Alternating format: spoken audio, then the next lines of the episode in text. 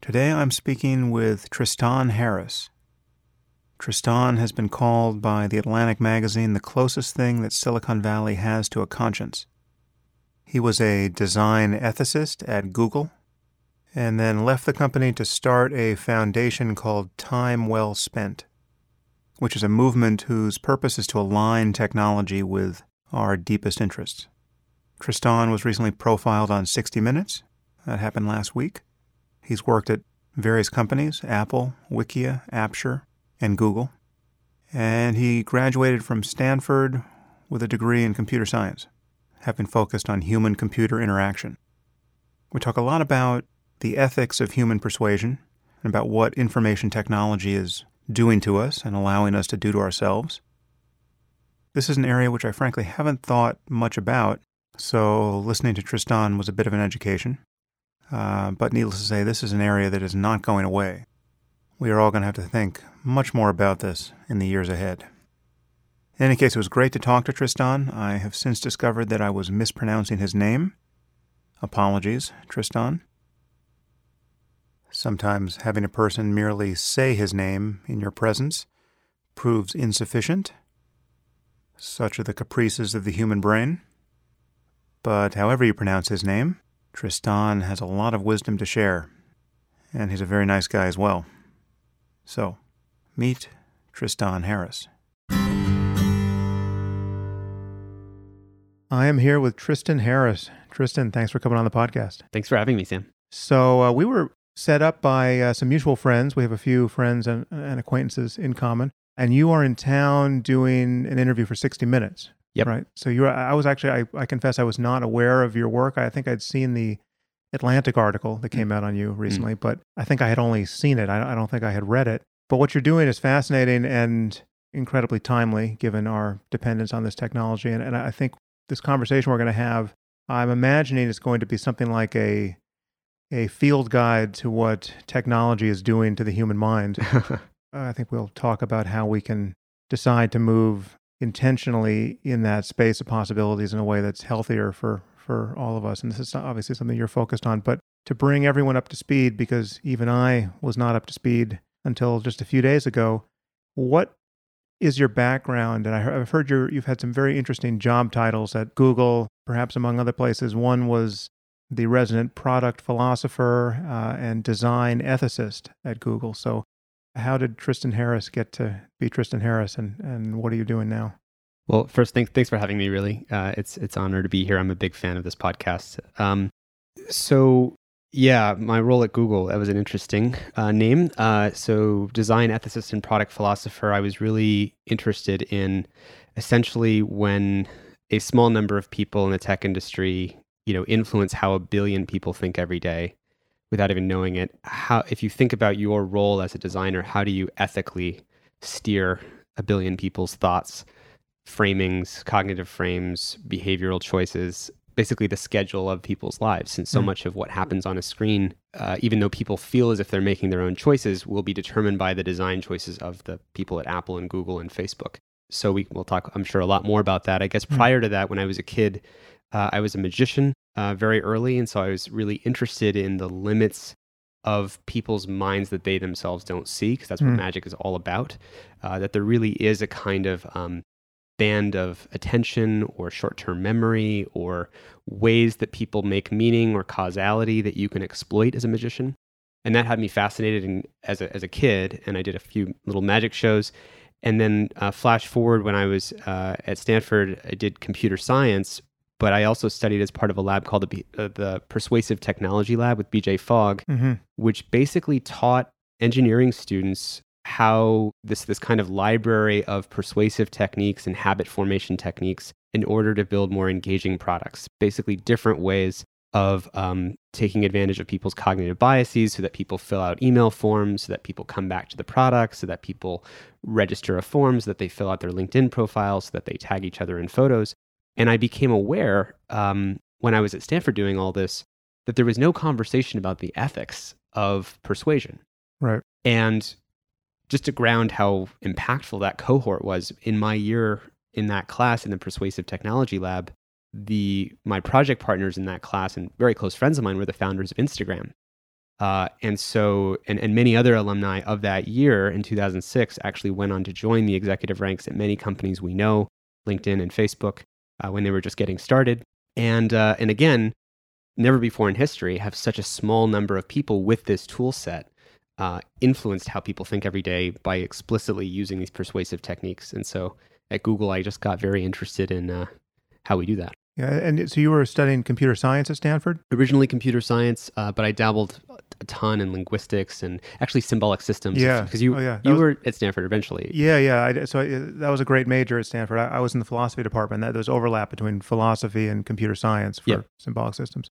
I think Reid Hoffman was one of the first symbolic systems majors at yeah. Stanford. Yeah. So yeah, so persuasion is the connection to magic is interesting. There's, there's inordinate number of magicians and fans of magic in the skeptical community as mm-hmm. well, perhaps somewhat due to the influence of James Randi. But mm-hmm. I mean, magic is really the ultimate act of persuasion. You're persuading people of the impossible. Mm-hmm. So you see a significant overlap between the, the kinds of hacks of people's attention that magicians rely on and our new persuasive technology? Yeah, I think, well, I think if you just abstract away what persuasion is, it's the ability to do things to people's minds that they themselves won't even see how that process took place. And I think mm. that parallels your work uh, in a big way in that beliefs do things. To have a belief shapes the subsequent experience of what you have. I mean, in fact, in magic, there's like principles where you know you kind of want to start bending reality and creating these aha moments so that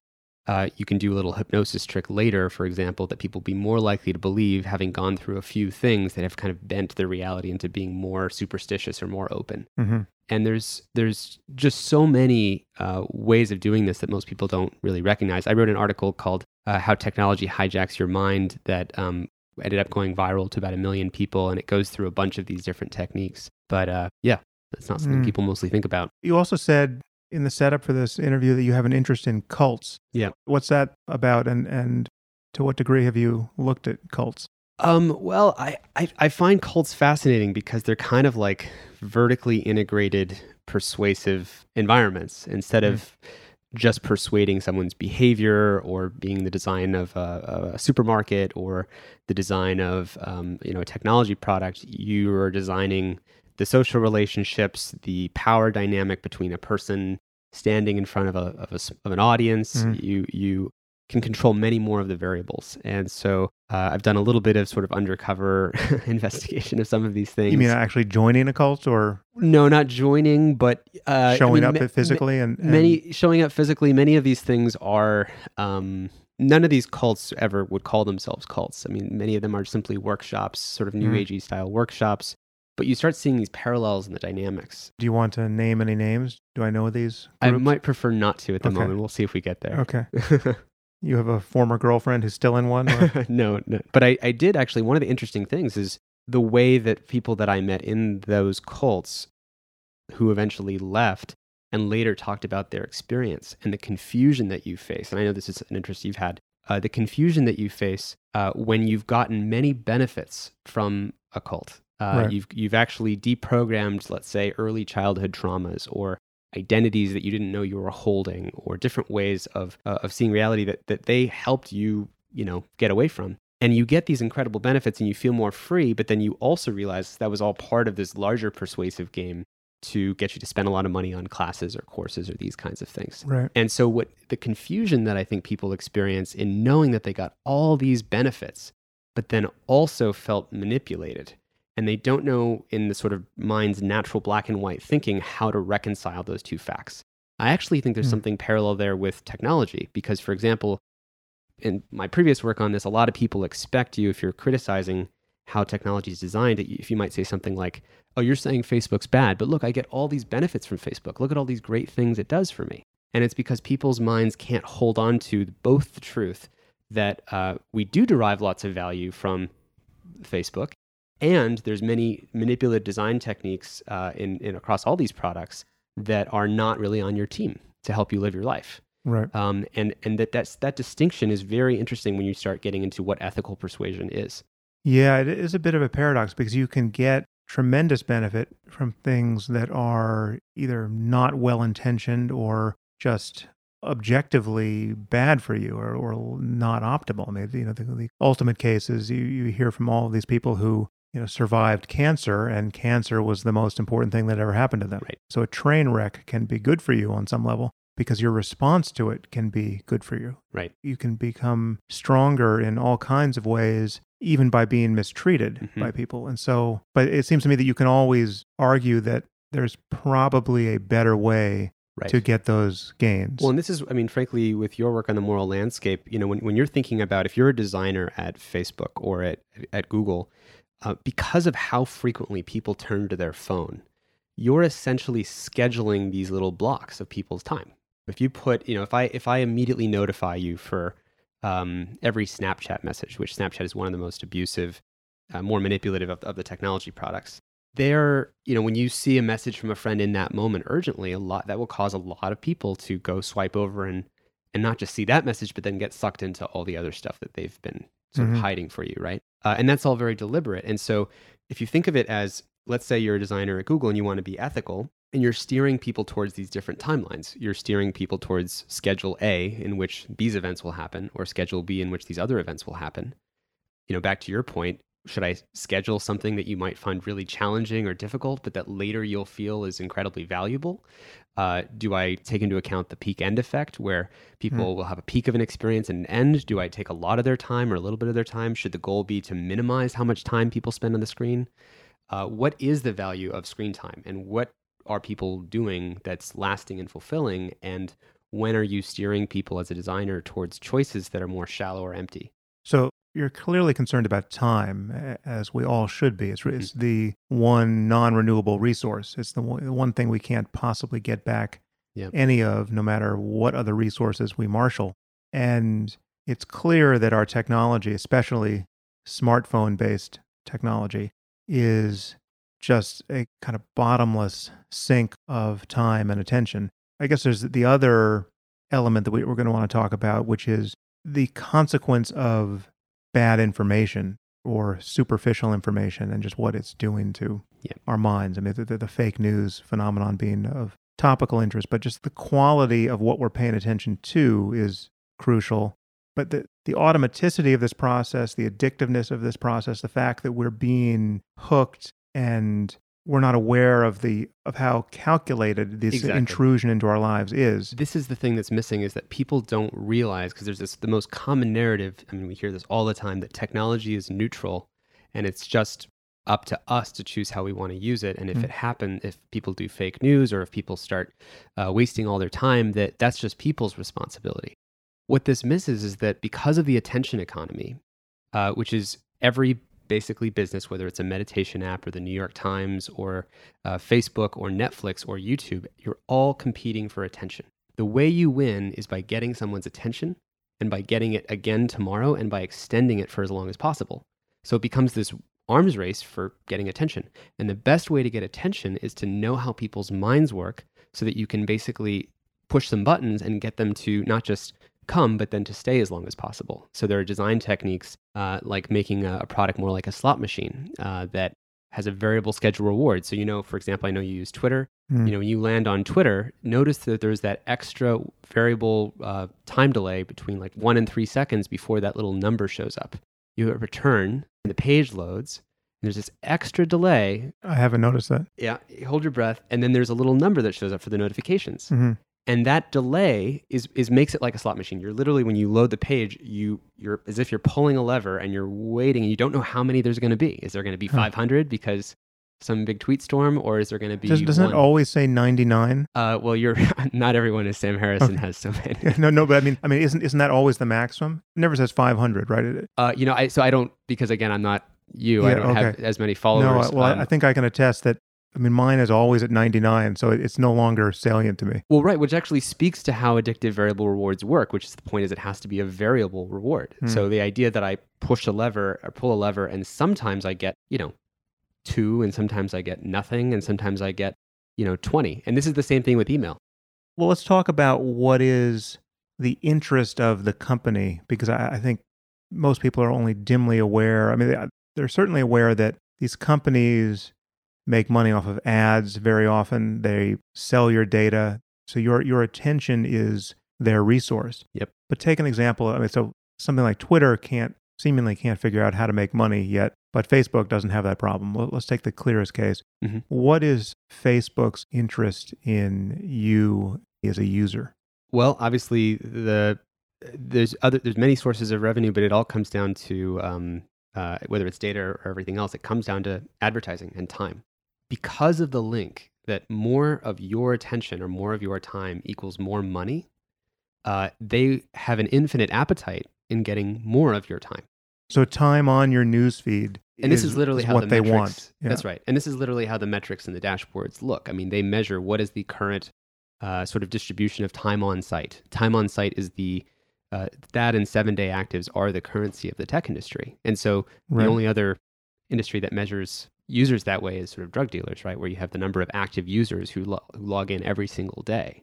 Um, so that combined with time on site are the, the key principal metrics. And the whole goal is to maximize time on site.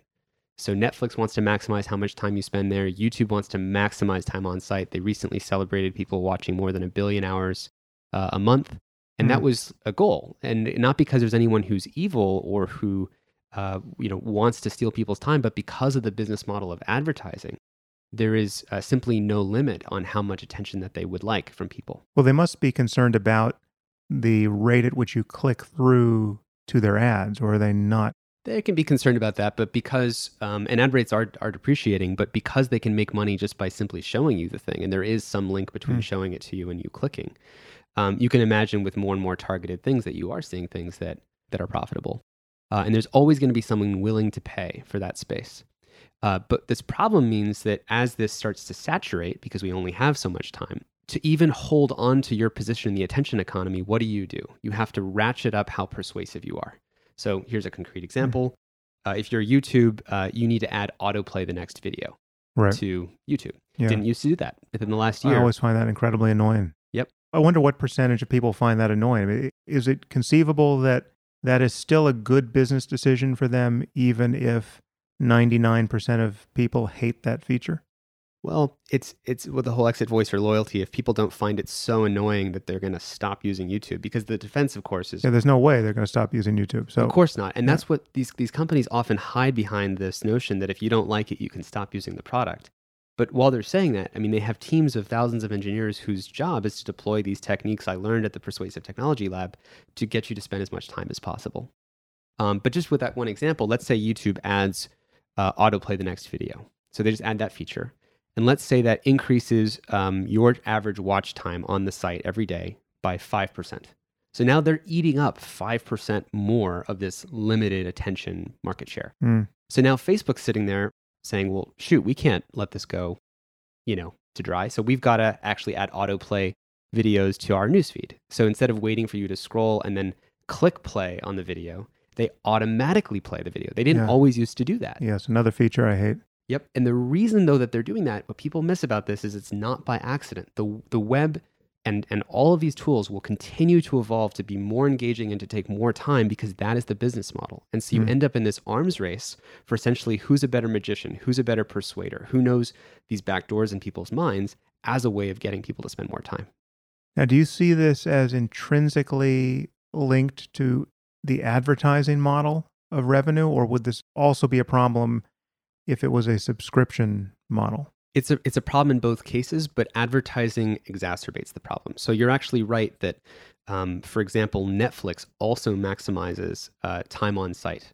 Uh, what I heard from someone through some back channels was that uh, the reason they have to do this is they found that if they don't maximize, because for example, they have this auto countdown watching the next episode, Right. So they Yeah. don't have to do that. Why are Yeah. they doing that? Strangely, I like that feature. Yeah. Try to figure that out, psychologists among you. Well, and this is this is where it gets down to what is ethical persuasion because let's that's a one persuasive transaction where they are persuading you to Mm. watch the next video. Yeah. But in that case, you're happy about it. I guess the reason why I'm happy about it there is that it is, at least nine times out of 10, it is by definition something I want to watch because it's in the same series as the series I'm already watching, right? Whereas YouTube is showing me just some random thing Yep. that they think is analogous to the thing I just watched. And then when you're talking about Facebook, or I guess I've seen this feature on on embeds in news stories like on in the Atlantic or Vanity Fair, the moment you bring the video into the frame of the browser, it'll start playing. Mhm. I just find that annoying, especially if, if your goal is to read the text rather than watch the video. Yep. But again, there's this because of the game theory of it, when one news website evolves that strategy, you can think of these as kind of organisms that are mutating new persuasive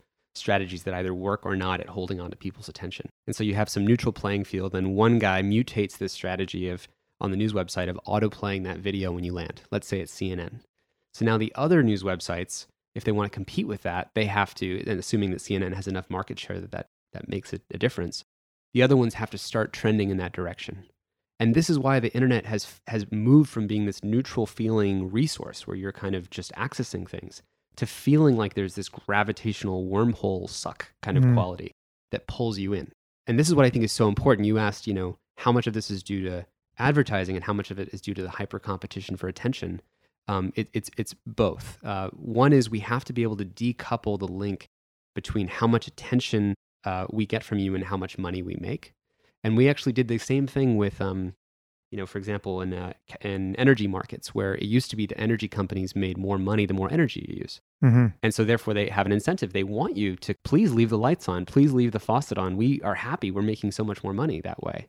But of course, that was a perverse incentive. And so, this new uh, regulatory uh, commission got established that that um, basically decoupled. It was called decoupling. It decoupled the link between how much how much energy you use and how much energy they how much money they make. Well, and there's some ads online I can't even figure out how they're working or why they're there. There, there are these horrible ads at the bottom of even the most reputable websites like the Atlantic. You'll have these ads. I think usually they're framed with, you know, from around the web. Mm. And it'll be an ad like, you won't believe what these child celebrities That's- look like today. uh, yeah, Taboola and Outbrain, there's a whole actual kind of market of companies that specifically provide these related links at the bottom of news websites. but that, I mean, they're so tawdry and awful. I mean, so you can go from just you know reading literally the best long form journalism and hit just one garish ad after another. But the the thing that mystifies me is when you click through to these things, I can't see that it ever lands at a product that anyone who was reading that article would conceivably buy. I mean, you're just going down the sinkhole into Yeah. something horrible. Everything looks like a scam. It's just It all comes down to money, though. The reason why, so I actually know a lot about this because the company, the way I arrived at Google was they bought our little uh, startup company for our talent, and we didn't do what this this sort of market of websites did, Mhm. but we were almost being pushed by publishers who used our technology to do that. Uh, so one of the reasons I'm so sensitive to this time on site stuff is because I had a little company called Apture, which provided uh, little in-depth background pieces of information without making you leave news websites. So you'd be on The Economist, and it would talk about uh, Sam Harris, and you say, "Who's Sam Harris?" You'd highlight it, and we'd give you sort of a multimedia backgrounder thing, and you could interactively explore and go deeper. And the reason we sold this, the reason why Economist wanted it on their website, is because it increased time on site. And so I was left in this dilemma where the thing that I got up to do in the morning as a founder was let's try to help people understand things and learn about things. But then the actual metric was is this increasing our time on site or not? And publishers would push us to either increase revenue or increase time on site. And so the reason that The Economist and all these other even reputable websites have these bucket of links at the bottom is because they actually make more money from Taboola and Outbrain and a few others. Now, time on site seems somewhat insidious as a standard, except if you imagine that the content is intrinsically good. Now, now I'm someone who's slowly but surely building a meditation app, right? Mhm. So now Right. time on my app will be time spent practicing meditation. And so, insofar as I think that's an intrinsically good thing for someone to be doing, Yep. anything I do in the design of the app so as to make that more attractive to do and, and in the best case Mhm. irresistible to do right Mhm. i mean the truth is i would like an app in my life that got me to do something that is occasionally hard to do but i know is worth doing and, and good for me to do Right. rather than waste my time on twitter something like meditation something like exercise eating more wisely i don't know how that Mhm. can be measured in terms of time but there, there are certain kinds of manipulations speaking personally of of my mind that i would happily sign up for right, Right. so how do you think about that Absolutely. So that this is a great example. So because of the attention economy constantly ratcheting up these persuasive tricks, um, the price of entry for, say, a new meditation app is you're going to have to try and find a way to sweeten that front door so that that is that competes with the other front doors that are on someone's screen at the moment when they wake up in the morning. And of course, you know, as much as I, you know, and I think many of us don't like to do this, it's like the Twitter and the Facebook and the email ones are just so compelling first thing in the morning, even if that's not what we'd like to be doing. And so, eh, because all of these different apps are neutrally competing on the same playing field for morning attention and not a specific kind of like helping Sam wake up best in the morning, uh, for your meditation app and what many meditation apps I personally know, they, they have to provide these usually these notifications. So they start mm. realizing, oh, shoot, Facebook and Twitter are notifying people first thing in the morning to get their attention. So if we're going to stand a chance to get in the game, we have to start notifying people. Right. And then everyone starts again amping up in the arms race, and you don't end up with it's this race, classic race to the bottom. Uh, you don't end up with a you know a screen you want to wake up to in the morning at all. It's not good for anybody. But it all became came from this um, uh, this need to basically get there first to race up. And so, wouldn't we want to change the you know the structure of what you're competing for so it's not just attention at all cost? So yeah, so you have called for what I think you've called a, a Hippocratic oath for software designers. You know, first, do no harm what do you think designers should be doing differently now? Well, I think of it less as the Hippocratic Oath. That's the thing that got captured in the Atlantic article. But a, a different way to think about it is that the attention economy is like this city. You know, essentially, Apple and Google and Facebook are the urban planners of this city that a billion people live inside of. And um, we all live inside of it. Like all, a billion people live inside of this attention city. And in that city, it's designed entirely for commerce. It's maximizing basically attention at all costs. And that was fine when we first got started.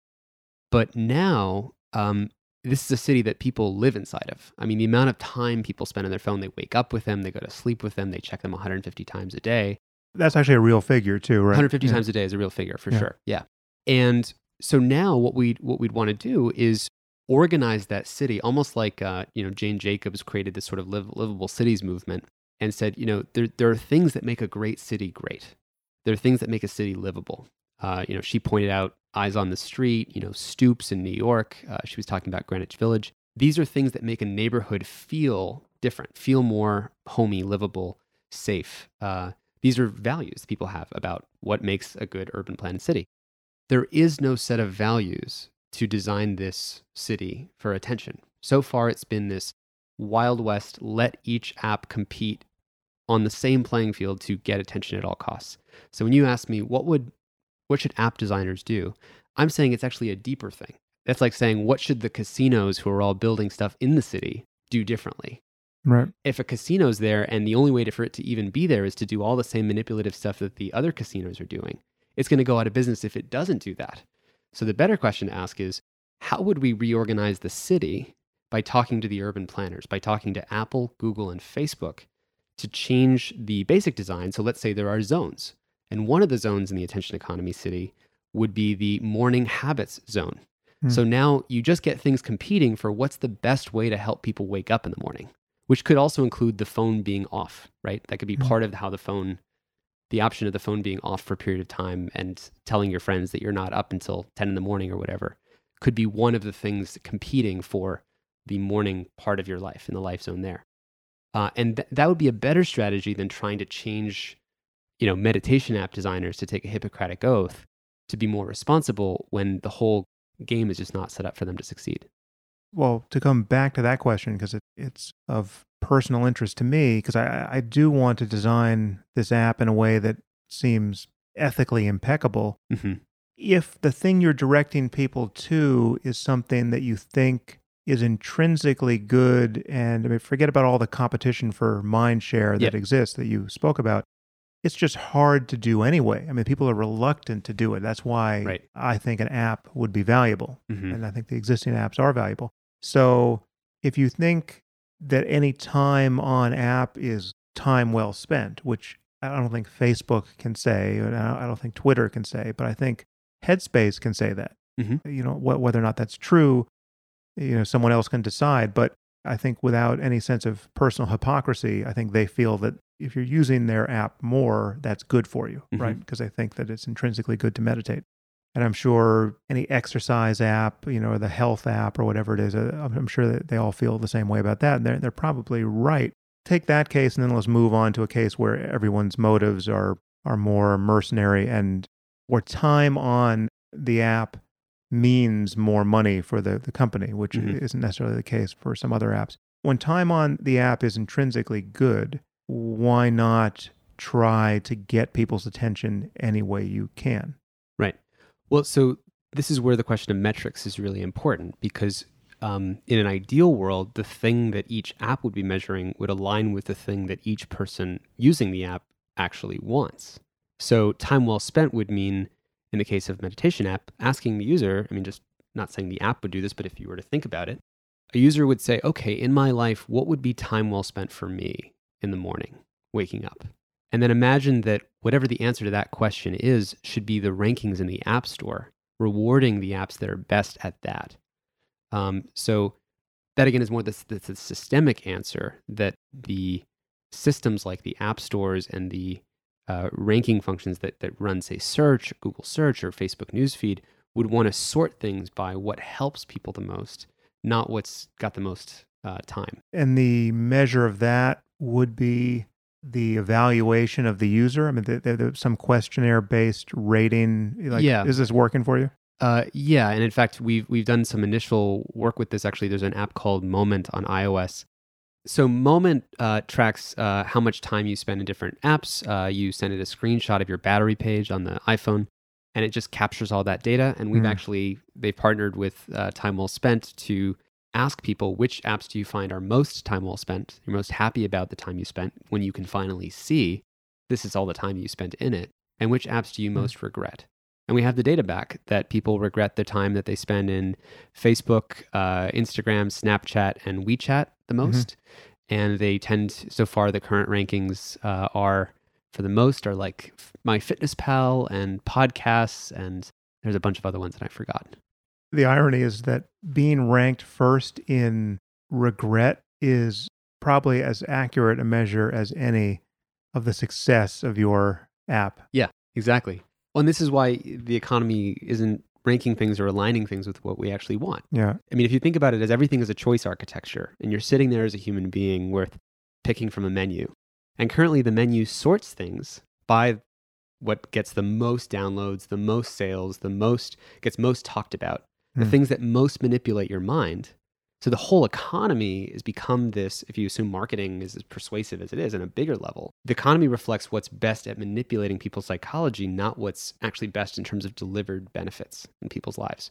And so if you think about this as as a deeper systemic thing about if you would want how would you want the economy to work um, you'd, you'd want it to rank things so that the easiest thing to reach for would be the things that people found to be most time well spent in their lives for whatever category of life choice that they're making at that moment in terms of making choices Right. easy or hard because you can't escape you know in every single moment there is a, choice a menu and some choices are easy to make and some choices are hard to make It Seems to me you run into a problem which behavioral economists know quite well, and this is something that Danny Kahneman has spoken a lot about. That there's a difference between the experiencing self moment to moment and the remembered self. So when you're giving someone a questionnaire, asking them whether their time on all these apps and websites was well spent, you are talking to, To the, the remembered self. self.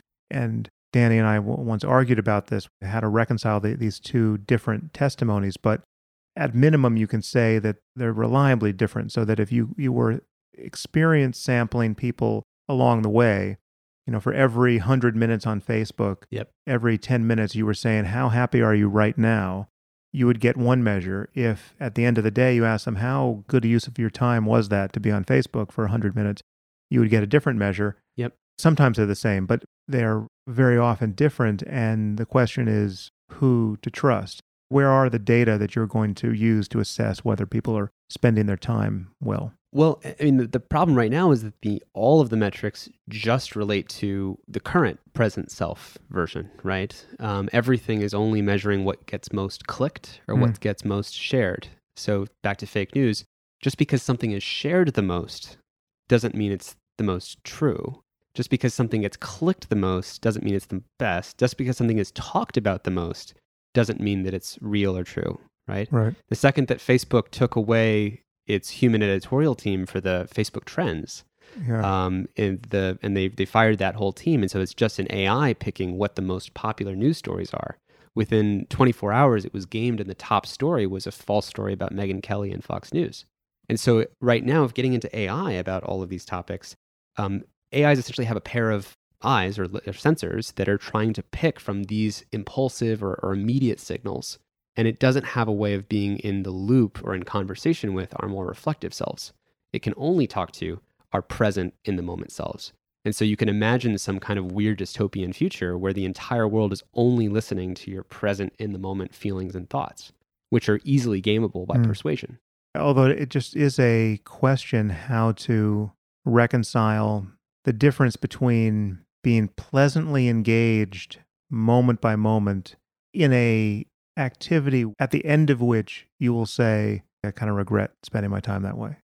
There are certain things that are captivating where you you're hooked for a reason, right? Yeah. You know whether it's a video game or whether you're eating french fries or popcorn or something that is just perfectly salted so that you just can't stop. You're binging on something because in that moment it feels good. And then retrospectively, very often you regret that use of time. Well, so one frame of this is this sort of shallow versus deep sense. That's what you're getting at here is Yeah. a sense of something can either be full but empty, which we don't have really words in the English language for this, or something can be full and fulfilling. Things can be Full very, ve- regretted, very yeah. engaging or pleasurable, but not fulfilling. Yeah. Yes, and it, even more specifically, regretted. Yeah. Uh, and then there's the set of choices that you can make for a timeline. If you're again scheduling someone else's life for them, as people at Google and Facebook do every day, you know where the you can schedule a choice that is full and fulfilling. Now, does that mean that we should never put choices on the menu that are full but you regret? Like, should we never do that for Hmm. Google or for Facebook? That's one frame, but let me actually flip it around and make it, I think, even more philosophically interesting. Let's say that in the future, YouTube is even better at knowing exactly what at every bone in your body you've been meaning to watch, like the professor or lecture that you've been told was like the best lecture in the world, or just think about what every bone in your body tells you, you in fact would be full and fulfilling for you. And let's imagine this future DeepMind powered version of YouTube is actually putting those perfect choices next on the menu. So now it's autoplaying the perfect next thing that is also full and fulfilling. Right. There's still something about the way the screen is steering your choices that are not about being in alignment with the life you want to live because it's not in alignment with the time dimension now. So now it's sort of blowing open or blowing past boundaries. You have to bring your own boundaries. Right. You have to resist the perfect. You have to resist the perfect. Yeah. Now, should that be, and by the way, because of this arms race, that is where we're trending, trending to. People don't understand this. The whole point of attention, the attention economy, because of this need to maximize attention, that's where YouTube will be in the future. And so, wouldn't you instead say, I want Netflix's goal to basically optimize for whatever is time well spent for me, which might be, let's say for me, watching one really good movie a week that I've been really meaning to watch. And that's because I'm defining that. It's in conversation with me about what I reflectively Hmm. would say is time well spent. And it's not trying to just say you should maximize as much as possible. And for that relationship to work, the economy would have to be a con- an economy of loyal relationships, meaning I would have to recognize as a consumer that even though I only watch, you know, one movie a week, that's enough to justify my relationship with Netflix. Because they found in this case that uh, if they don't maximize time on site, people actually end up canceling their subscription over time. And so that's why they're, they're still trapped in the same Right. arms race. Right. And what concerns you most in this space? Is it social media more than anything else, or is everything that's grabbing attention engaged in the same arms race and, and kind of of equal concern to you? Well, what you know, it's as a systems person, it's it's really the system, right? Mm. It's it's the attention economy, it's the race for attention itself that concerns me. Because one is people are in the tech industry appear to me very often uh, as being blind to what that race costs us. You know, if if one let's I mean, for example, the fake news stuff. Let, instead of going to fake news, let's call it fake sensationalism. You know, the news feed is trying to figure out what people click the most. And if one news site evolves the strategy of outrage, outrage is a way better persuasive strategy at getting you to click if it Mhm. generates outrage. Right. And so the newsfeed, without even having any person at the top of it, any captain of the ship saying, Oh, I know what's going to be really good for people is outrage, or that'll get us more attention. It just discovers this as an invisible trait that starts showing up in the AI. So it starts steering people towards news stories that generate outrage. And that's literally where like the news feeds have gone in the Yeah, last that's where we are. three months. This is where we are. True or fake. It's an Right. outrage machine. Yeah. And and then the question is, how much is that outrage? I mean, there's if you thought about it, in the world, is there any lack of things that would generate outrage? I mean, there's an infinite supply yeah. of news today, and there was even ten years ago that would generate outrage. Right. And if we had the perfect AI ten years ago, we could have also delivered you a, a day full of outrage. And so, Uh, that's a funny title. a day Just- full of yeah, outrage. th- how easy to would that be to market? A day full of outrage. Nobody thinks they want that, but we're all acting like that's exactly what we want.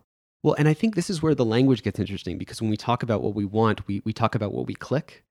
But in the moment, right before you click, I mean, I'm kind of a meditator hmm. too. It's like I notice that what's going on for me right before I click is not, as you know from free will, like how much is that a conscious choice? What's really going on phenomenologically in that moment right before the click? None of your conscious choices are conscious choices. Right. You're the last to know why you're doing the thing you're about to do, and you're very often misinformed about it. We can set up experiments where you'll reliably do the thing for reasons that you, when you're forced to articulate them, are completely wrong about. Absolutely. And even moreover, people, again, when they're about to click on something, don't realize there's a thousand people on the other side of the screen whose job it was, was to get you to click on that Yeah. because that's what Facebook and Snapchat and YouTube are all for. So it's not even a neutral moment. Do you think that fact alone would change people's behavior if you could make that transparent? It just seems it would be instructive for most people to see the full stream of causes that engineered Mhm. that moment for them. Well, one thing I've got some friends in San Francisco who are talking about this that uh, people don't realize, and especially when you start applying some kind of normativity and saying, you know, the news feed's really not good. We need to rank it a different way. And they say, whoa, whoa, whoa, whoa, whoa. Who are you to say what's good for people? And I always say this is status quo bias. People are thinking that somehow the current thing we have is set up to be best for people. It's not. Yes. It's best for engagement. If you were to give it a name, if Google has page rank, Facebook is engagement rank. Now let's just, let's say let's take it all the way to, all the way to the end. Let's say you could switch modes as a user, and you could actually switch Facebook to uh, addiction rank. The, fa- Facebook actually has a version of newsfeed that I'm sure it could deploy called, you know, let's just actually tweak the, the variables so that whatever, uh, let's show people the things that will addict them the most. Or we have outrage rank, which will show you the things that will outrage you the most. Or Mhm. we have NPR rank, which actually shows you the most boring, long comment threads where you have like these, you know, long, in depth conversations that your, your whole newsfeed is these long, deep threaded hmm. conversations. Or you could have the Bill O'Reilly mode where you get these, as that, something I know you care about, these sort of attack dog style comment threads where people are yelling at each other. You can imagine that the newsfeed could be ranked in any one of these ways. Actually, this this form of of choice is already implemented on Flickr, where you when you look for images, you can choose relevant or interesting, or Yep. so you could have that same drop down menu for any of these other media. and this is this is your point of like people don't see transparently what the goals of the designers who put that choice in front of you are. Right. So the first thing would be to reveal that there is a goal. It's not a neutral product. It's not just something for you to use. You can obviously with enough effort get, you know, use Facebook for all sorts of things. But the point is the default sort of compass or or north star on the GPS that is Facebook of steering your life is not steering your life towards, hey, help me have the dinner party, you know, that I want to have, or help me uh, get together with my friends uh, on Tuesday, or help me make sure I'm not feeling lonely uh, on, a, on a Tuesday night. There is, it seems to me, a a necessary kind of paternalism here that we just have to accept because it seems true that we, we're living in a world where no one or virtually no one would consciously choose the outrage tab. Right. Right. Like, uh, basically, I want to be as outraged as possible today. Show me everything in my news feed that's going to piss me off. Nor the addiction tab. yeah. Nor the superficial uses of attention tab. You know, just, Cat videos. yeah, all where it's long. just give me the Kardashians all day long and I'll regret it later. So no one would choose that. And yet we are effectively choosing that by virtue of what proves to be clickable in the attention economy. In service of the greater goal of advertising. Again, like Right. that goal wasn't by accident. In fact, in some ways it, it was because I think sometimes what's so interesting when you talk to the people who make the products, of course, there's no one there who says, I want to take you or steer you away from the life choices that you want to make. No one thinks that way. Um, the narrative, of course, at Facebook is that we're helping make the world more open and connected. And of course, it's hard to argue with that because it does do that too. The problem is that's not what the thing that they're measuring every day is. Right. And also, what would that mean? What would be the values or the measurable outcomes or the teleological frames that you'd be choosing for? I mean, instead, imagine a time well spent rank, which would be basically a life rank. Like, what do you want most in your life? And instead of having those thousand engineers working to get me to scroll or click on the next thing, uh, those thousand engineers would be basically working to help me schedule the next moments of my time in ways that I would find take me closer to the life that I want to live. Mm. You keep using this phrase time well spent. That is a both a website and a, a foundation you started or Yeah, so it's a uh, nonprofit movement um, that uh, I, when I left Google and my work as the design ethicist there, um, I realized that there was this fundamental conflict of interest that the attention economy's maximization of time spent was just never going to go away.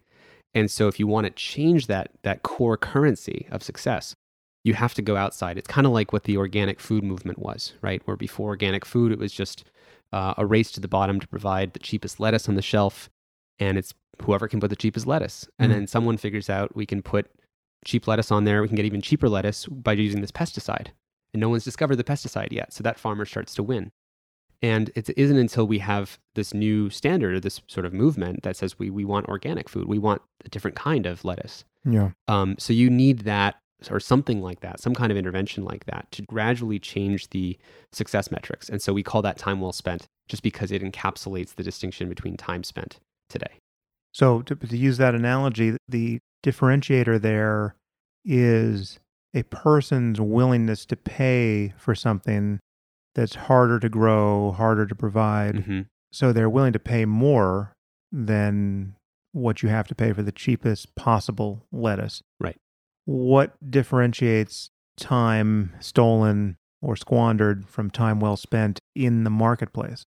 Just imagine five years from now, we have solved all of these problems. hmm Our technology is as good for us as possible. Yeah, good question. How did we get there? What have we changed? So, what it would take is there's different questions about how you'd get there, whether it's regulation or it's enlightened uh, founders of big technology companies choosing to rank suddenly everything differently. But you can imagine a world where Apple and Google recognize that the current designs invisibly of the smartphones are to maximize, let's say, the time people spend on all the apps. And that instead of maximizing for that, and instead of just wanting every app developer to be successful at all costs, they say we are going to uh, reorganize home screens and notifications and app stores to rank success in terms of how time well spent people found these things to be for that part of their life. So news media is ranked on uh, the whatever you would call it, the epistemological credibility or the uh, you know truth seeking, or I mean, that, again, there's a bunch of different values that would be in that category. Morning habits and meditation apps would be ranked by uh, whatever people find helps them wake up best in the morning. Um, things would be ranked by the thing that matters for that category. Although it seems to me you're asking a lot of people to keep telling you whether things are working for them. Because with a click, they've told you without taking any time to tell you. They're not aware of having answered a questionnaire, but the way they're using their attention is giving everyone the information of, you know, whether this stuff is hookable in the way that the status quo now demands. In your world, we need people to assess the effects of their uses of attention and report back. But what are you actually picturing? How how do people give the information back to the system so that these rankings reflect time well spent? So here's a concrete example. So let's imagine in the future, and I totally hear this concern, by the way, that do you want a world where everything is constantly asking you for a rating every single day Hmm. uh, for all of these things? Uh, and the answer is no, obviously. The question would be from a time well spent angle that time is the finite resource to manage. What amount of ratings would we want from people? But let's make it concrete. So let's say your phone, uh, you know, once a week basically shows you this reflection uh, of the biggest sort of surface areas of your phone's footprint in your life. So let's show let's say that it shows you this mirror of saying, "Hey, Sam, this is how I see you waking up in the morning. Here's what a morning for you looks like. I have the data. it's right here on the phone. Yeah. Um, it's stored locally, not in the server. and uh, and it says, "Hey, look, you know, I noticed that you wake up. You usually spend about 20 minutes uh, surfing Twitter. Uh, you're in your email for about 15 minutes, and then you get stuck in the Apple News app for about 30 minutes. And so you've got about an hour and 15 minutes before you're kind of Yeah. whatever doing. And we thing. notice you haven't moved from We- your supine notice you haven't position yet. Let's even call it the uh, the sort of like uh, bed zone Yeah. part of the reflection. Yeah. you haven't even gotten up. Um, which, by the way, again, back to persuasion. If if you could persuade someone just to lie down while they're doing all this stuff, you've actually are inherently changed the choice architecture. They're more likely to stay in the inertia of lying down than if you had stood them up, like just we know from Right. designing physical space. Okay, so we have this moment where where we we see, um, you know, in your reflection that you've got this hour and fifteen minutes that approximately is split between these different apps, and the phone says, "Is that what's time well spent for you in the morning? Like, what would be time well spent for you?" And you would say, "Actually, not these things at all." And say, "Great. What would what would it look like instead?" And you say, "Hey, I want to meditate with my my friends two two days a week." And it says, "Great. Who else meditates?" And and it would be directly linked into your app, and it'd basically say, when you and this other person wake up in the morning around the same time, do you want to opt into some kind of mode? So when you wake up, it shows you that if they also woke up around that time, and you could swipe over, and you know you're in a meditation experience with them. Mhm. And so now your meditation app wins on the basis of how well it actually helps people in that morning, not how well it can just hijack and throw a notification in or create the bottomless bowl or do these other kind of persuasive techniques. Right. And so that's an example where the phone is asking you for reflection at an infrequent enough basis that it doesn't feel taxing. Let's say it's once a, once a month even. And then it reorganizes the choice architecture of the home screen to be uh, most aligned with empowering you to make those choices. But again, now you're talking at the level of the city. This is not what any one app does. This is what Correct. Apple This does. is what Apple and Google, and this is why, Yeah. frankly, you you need Apple and Google to make these changes, or anyone who makes the platform, whether it's virtual reality or augmented reality or an ear earpiece. There, in general, there's going to be these choice architectures that we need those Mhm. platform makers, the urban planners, to be to be thinking about it this way. Yeah, I want to talk about virtual reality and other technology, but to get my bearings here, do you think mostly in terms of mobile, or is the is the web just as much? Mm, I, I'm concerned with both because just the total time people spend on a screen every day is enormous, and it obviously takes place increasingly on mobile. The thing about mobile is it's just the most ubiquitous. So it's the thing that affects everyone, no matter what sort of socioeconomic background you have. Do you know how the time is split between mobile and the web? I don't off the top of my head, but Huh. um, you know, obviously there's there's people, knowledge workers, who spend a third of their day in email at a desktop, and there's there's this wide range. I, the question is just you know, for each one of these core screens, how well is the choice architecture aligned with what people want? So now, what do you think is coming? What do you think virtual reality will do to us? And do we get new concerns there, or just the same concerns but more pressing? How? Well, one interesting thing about virtual reality is uh, if you were to rate a medium in terms of how persuasive it is. Um, so there's sort of a upper bound on how persuasive your mobile phone is, Hmm. right? It can't convince you of a new belief system, uh, right? Uh, but actually, virtual reality can. Um, it's been shown that you know, in, in, in looking at this whole problem through a lens of persuasive technology, you're always concerned with what are the dimensions of persuasion? Can I just persuade people's beliefs? Can I persuade people's attitudes? Can I persuade people's identity to think of themselves differently? Uh, and one thing that's been shown, uh, this guy Jeremy Bailenson at Stanford um, has done a bunch of experiments on this that uh, you can have someone in virtual reality cut down a tree uh, and to feel like the haptic feedback of this thing jogging in your hands back and forth Mhm. and that that actually changes your uh, relationship to uh, paper, like to basically wasting paper. Um, you can do some other things where people are embodied as like a their opposite gender, and they experience something like uh not sexual assault, but some kind of or an opposite race or opposite ethnic background, and they experience some kind of uh, embodied feeling or experience of, of someone looking at them a certain way in in that mode, and it changes their feelings about what those policy issues might be later Hmm. in the world. And so VR is really interesting because it's the most persuasive medium uh, that we that we have. And the problem, though, is that people tend to think about you know, the future of technology as this being kind of an uncertain thing that we don't know what's going to happen. It's like a grassy field, and it's it's not that because the attention economy will still create this race for who's better at seducing your attention and keeping your attention and holding on to it, which means that things that are more like porn or more like the Candy Crushes of the VR realm will probably outcompete other things in that Mhm. realm. And the other stuff will exist, but it'll be niche.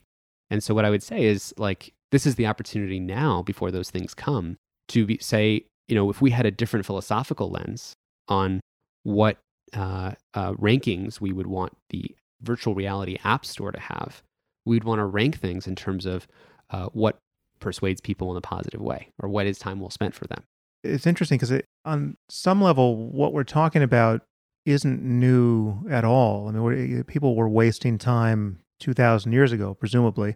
When you look at how the, you know, the people like the Buddha talked about the use of a human life and uh, the obstacles, in this case, to practicing meditation enough so as to have a good experience doing it, or to, you know, that the obstacles to becoming a truly ethical person.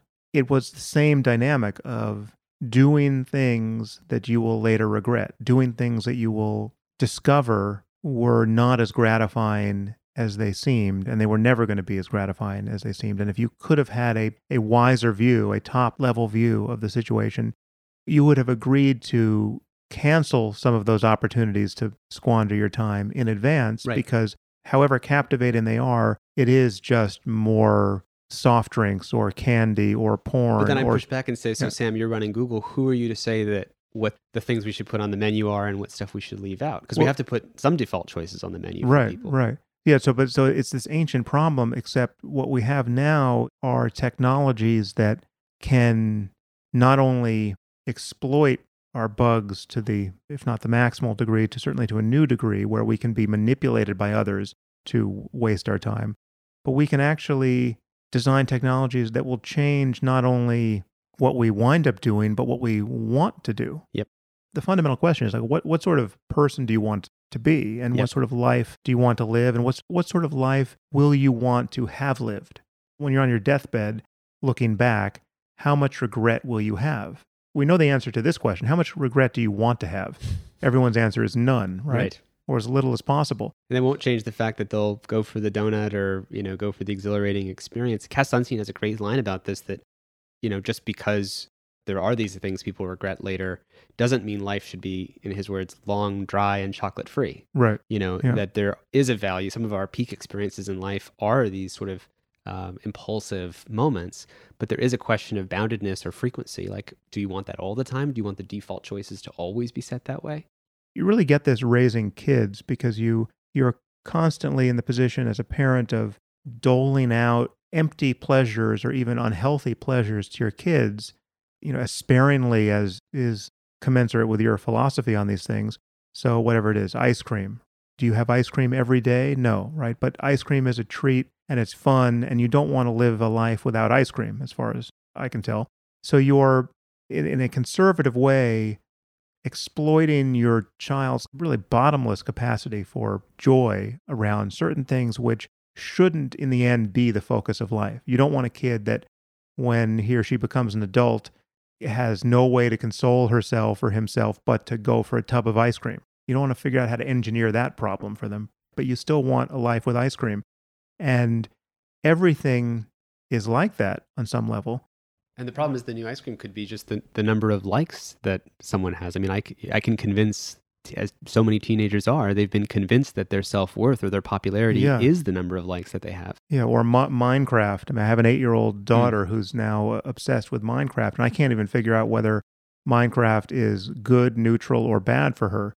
People with strong opinions on that tell me what, what you think about Minecraft. It's captivating to a degree that worries me. Right? It's like if I said, "Listen, you know what? You- can just do as much Minecraft as you want," she would just disappear into Right. virtual space and never come out again. Does she use Snapchat? Or No, Chat? no, that, okay. nothing, nothing, Nothing like, like that, that, yet. yeah. we will be late adopters of all of that. But yeah, I can see that.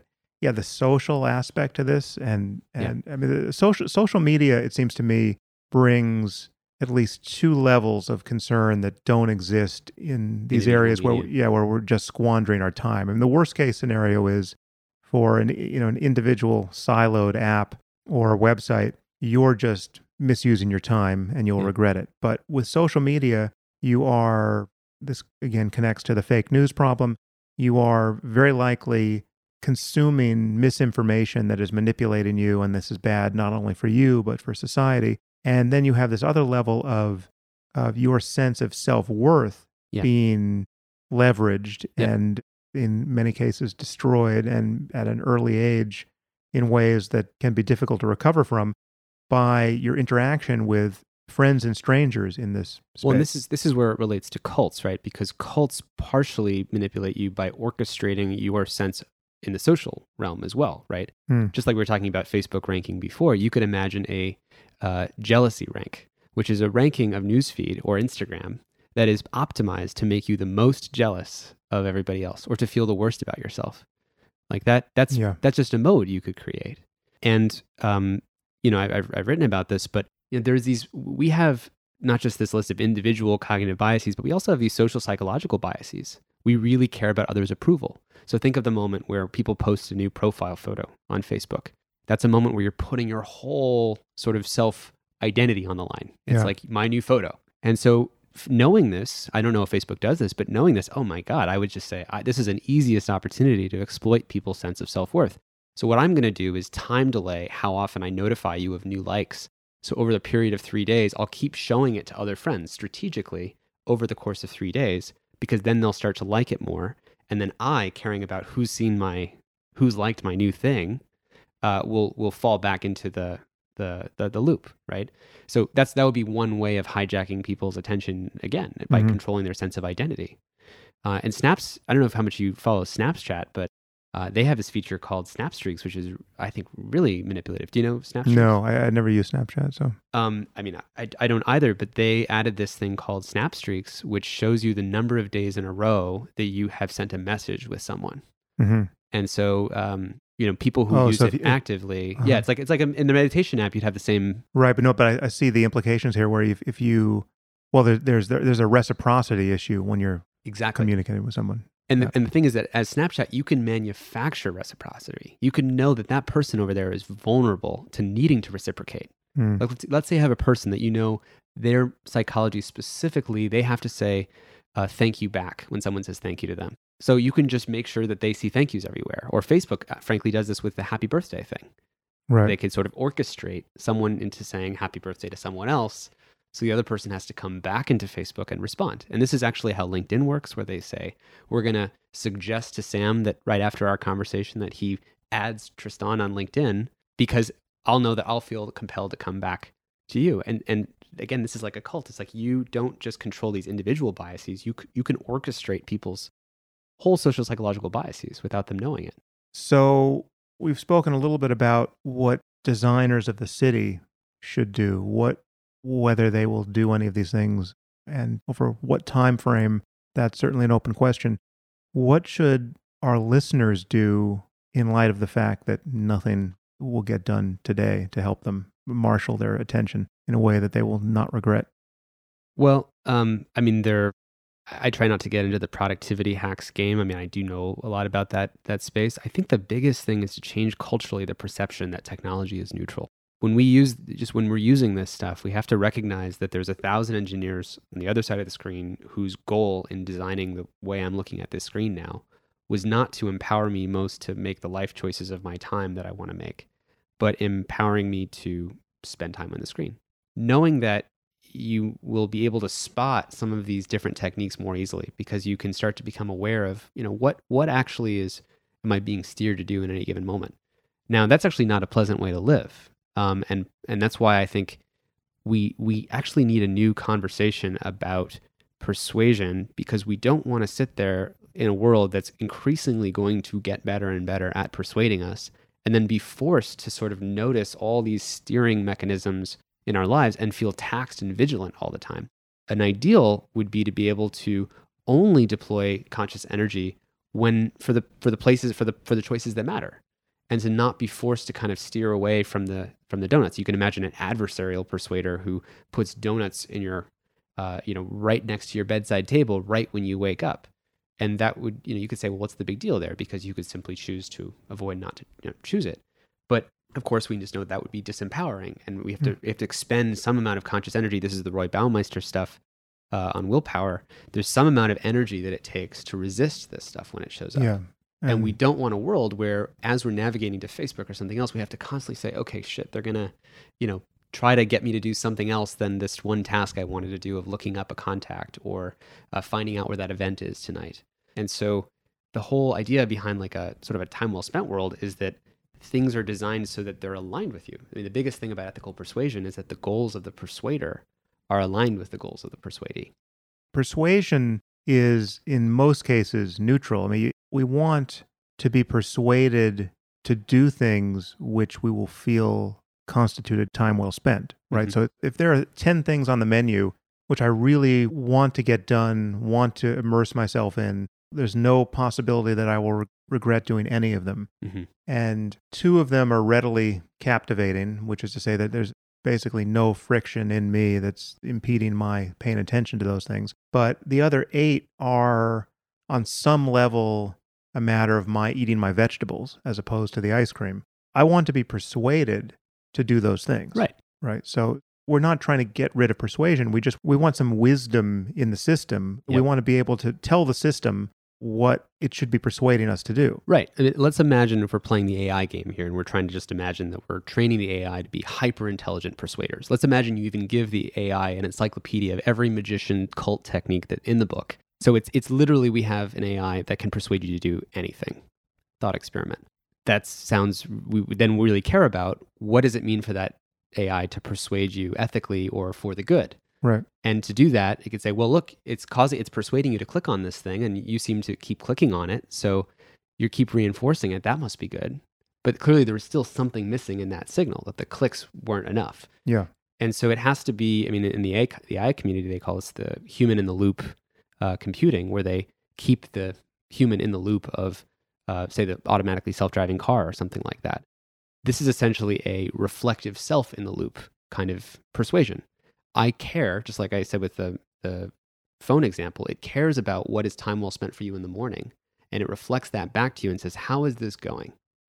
And it only does that for the things that are meaningfully important in your life that it actually matters to do that reflection. Mm-hmm. But part of ethical persuasion, I think, is is actually caring and and helping the other person reflect on whether they're getting kind of what they what they came for. It's interesting though that there is a disconnection between what people will say they want and what they actually want that drives through all of this. And so your, your analogy to self-driving cars reminded me of this fact that if you ask people if you're driving down the street and you're going to hit a group of school children or you can drive off a cliff, speaking generically, they think the car should probably drive off a cliff, but nobody wants to be in that car.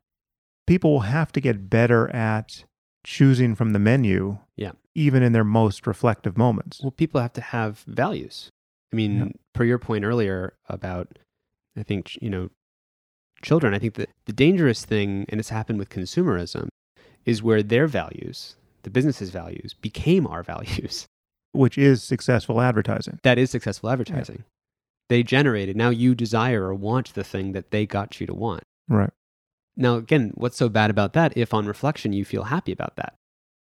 That's one thing, but there's still another thing, which is when you realize that someone manipulated you into doing that, into wanting that, and you weren't even aware that that was happening, people sometimes have a different point of view about whether or not they feel good about that. And this is Hmm. the cult thing, right? Yeah. This is, I was manipulated into an experience that then made me more free on the other end. And I feel really good about that. But then on retrospect, I feel like, whoa, I had no, they were manipulating me that entire time.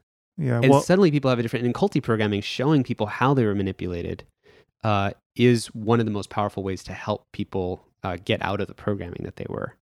Well, I guess it, it- on some level, transparency of intention is crucial there, insofar as the relationship with other people is important. So, if someone's trying to get you to do something, and you understand their motives, Yeah. right? That you understand one that they're actually trying to get you to do something, and two, you know why, and your why is actually their why. Well, then Then there's no problem, right? Right. Then then it's a completely consensual situation. You're not going to feel manipulated, but you could feel pressured. You could feel you could feel a lot of things. You, you could have a, a very hard charging performance coach who is trying to get you to change and it could be uncomfortable but right. They could yell at you. They Yeah. could they could know that you're traumatized by this particular form of confrontation, so they use that form of confrontation that might be harsh, right but, you're happy that on the other end. yeah and you but and you understand what you signed up for Right. what gets interesting and seemingly demeaning when there's this mismatch between what you think is going on and what is actually going on in the other person's head not and it does matter if it's personalized if it's just an algorithm Right. that in fact is a black box that no one understands but it's just designed to maximize clicks in the universe that's one thing but if you have people who are you know twirling their mustaches How much have you followed like the Cambridge Analytica type stories about political advertising and automated political advertising? a little bit just in the you know what's happened in this with the Trump phenomenon. Yeah, so there's a lot of controversy over whether Cambridge Analytica specifically was so effective as it was claimed to be in the election, but it really doesn't matter. Uh, what we're talking about is that there there are metaphorically um, things that are very good at using personalized, persuasive targeting to persuade you about. I mean, the famous example in their deck was if you're the kind of person who values tradition and authority and kind of old school values and uh, you're male, it would show you a, a sunset picture of a of a grandfather and a boy with a gun saying, you know, this is just like the homeland when we used to go hunting or something like that.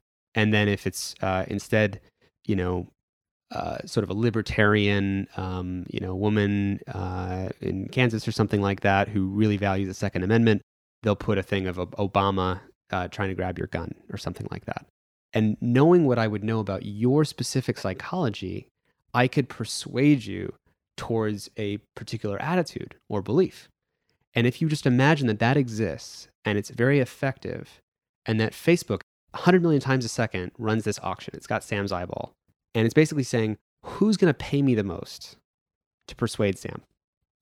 And it doesn't care whether your intention is nefarious or you uh, want to help Sam or you're trying to sell him some shoes. It can't make this distinction. We don't have language in English for uh, these subtle versions, these subtle distinctions in persuasion. What is the difference between manipulate, coerce, seduce, drive, steer? Uh, there is no vocabulary, and so this is what I actually think is is most important. And I think your work is so related to this. Is how do we come up with the language of persuasion where when we have an increasingly persuasive world, it's one that we actually want to live in. And the biggest thing is that the goals of the persuader are aligned with the goals of the persuadee, and that there's transparency, like you said.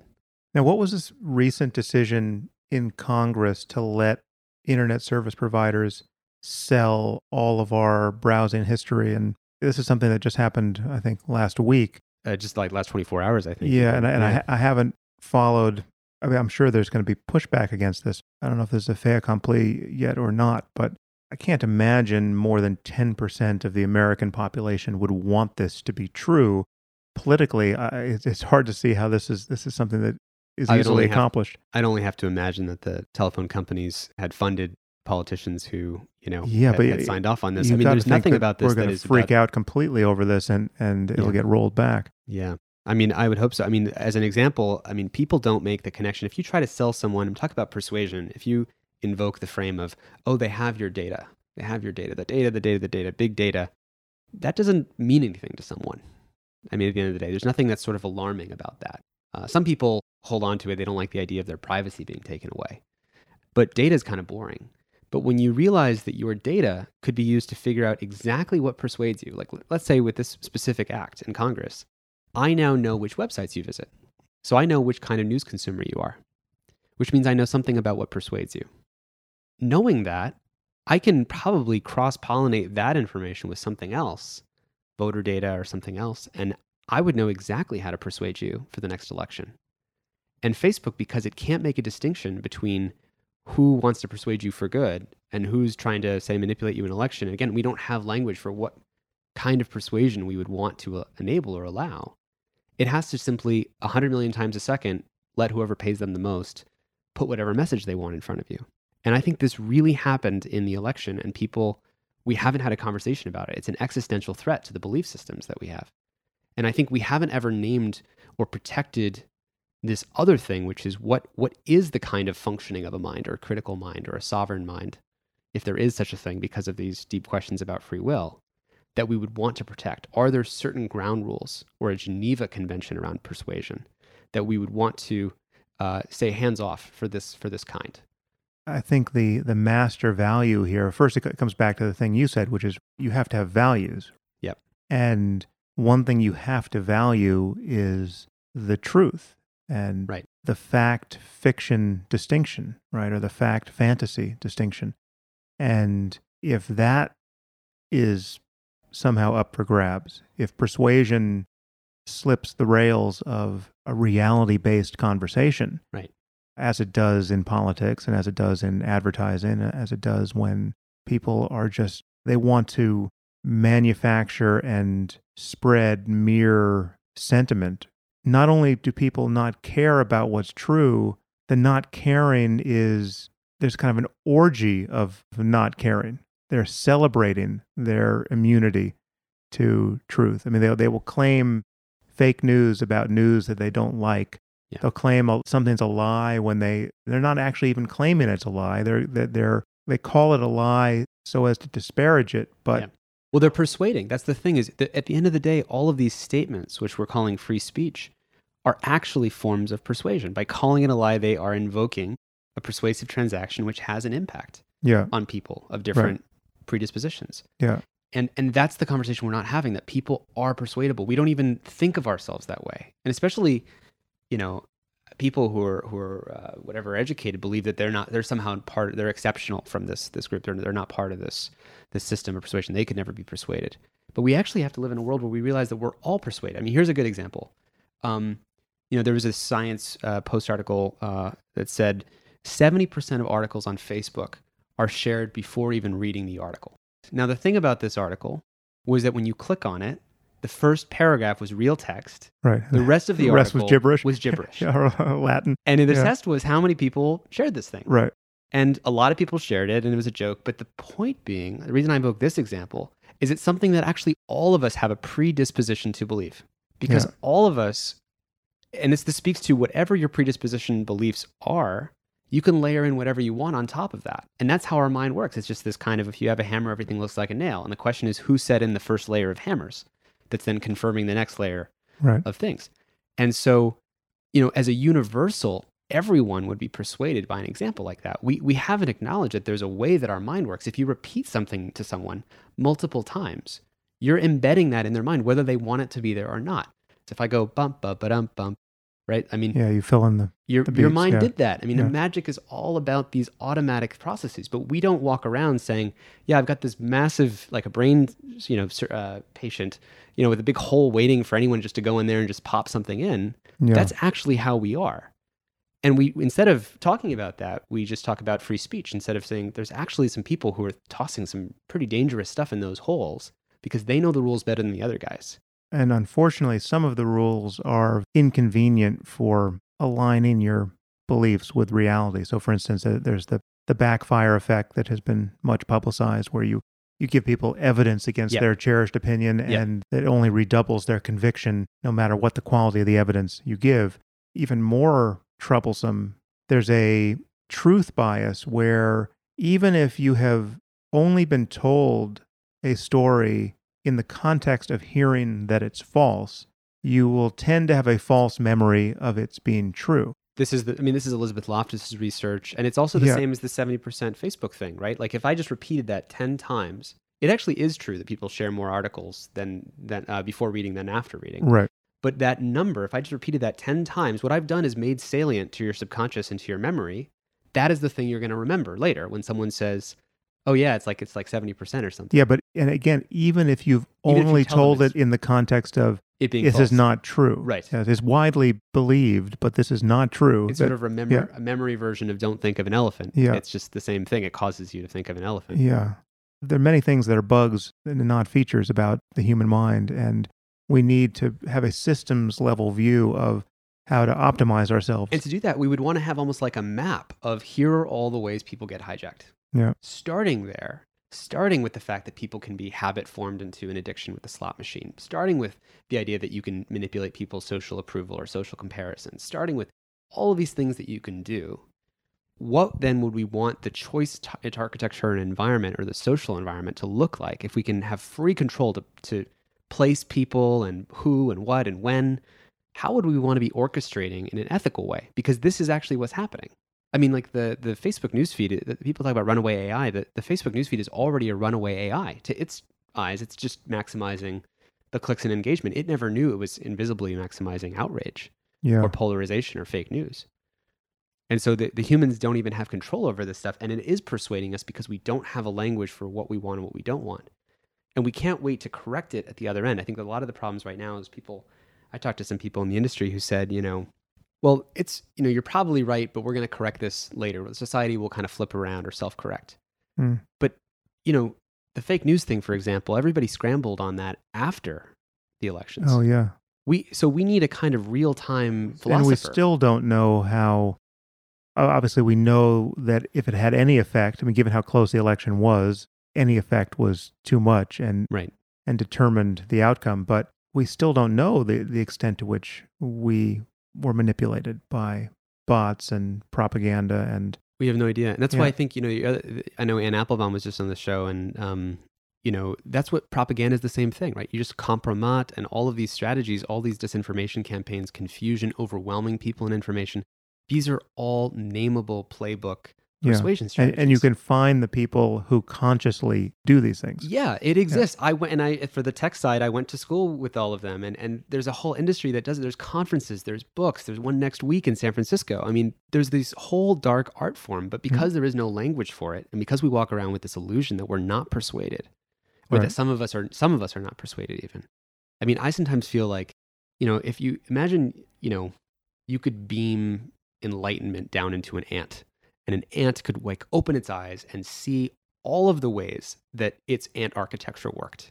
You literally gave it a full download of the matrix and Hmm. showed it here's all the ways its pheromones are manipulated and here's all the ways that it walks and here's all the social rules and at the end of the day when it opens its eyes and it knows all this stuff the next wave of pheromones comes along it's still inside of an ant body It and still it's wants gonna- to be an ant. it still wants to be an ant. Yeah. You know, we all are trapped inside of our architecture and we just don't have a name for this architecture that we're inside of.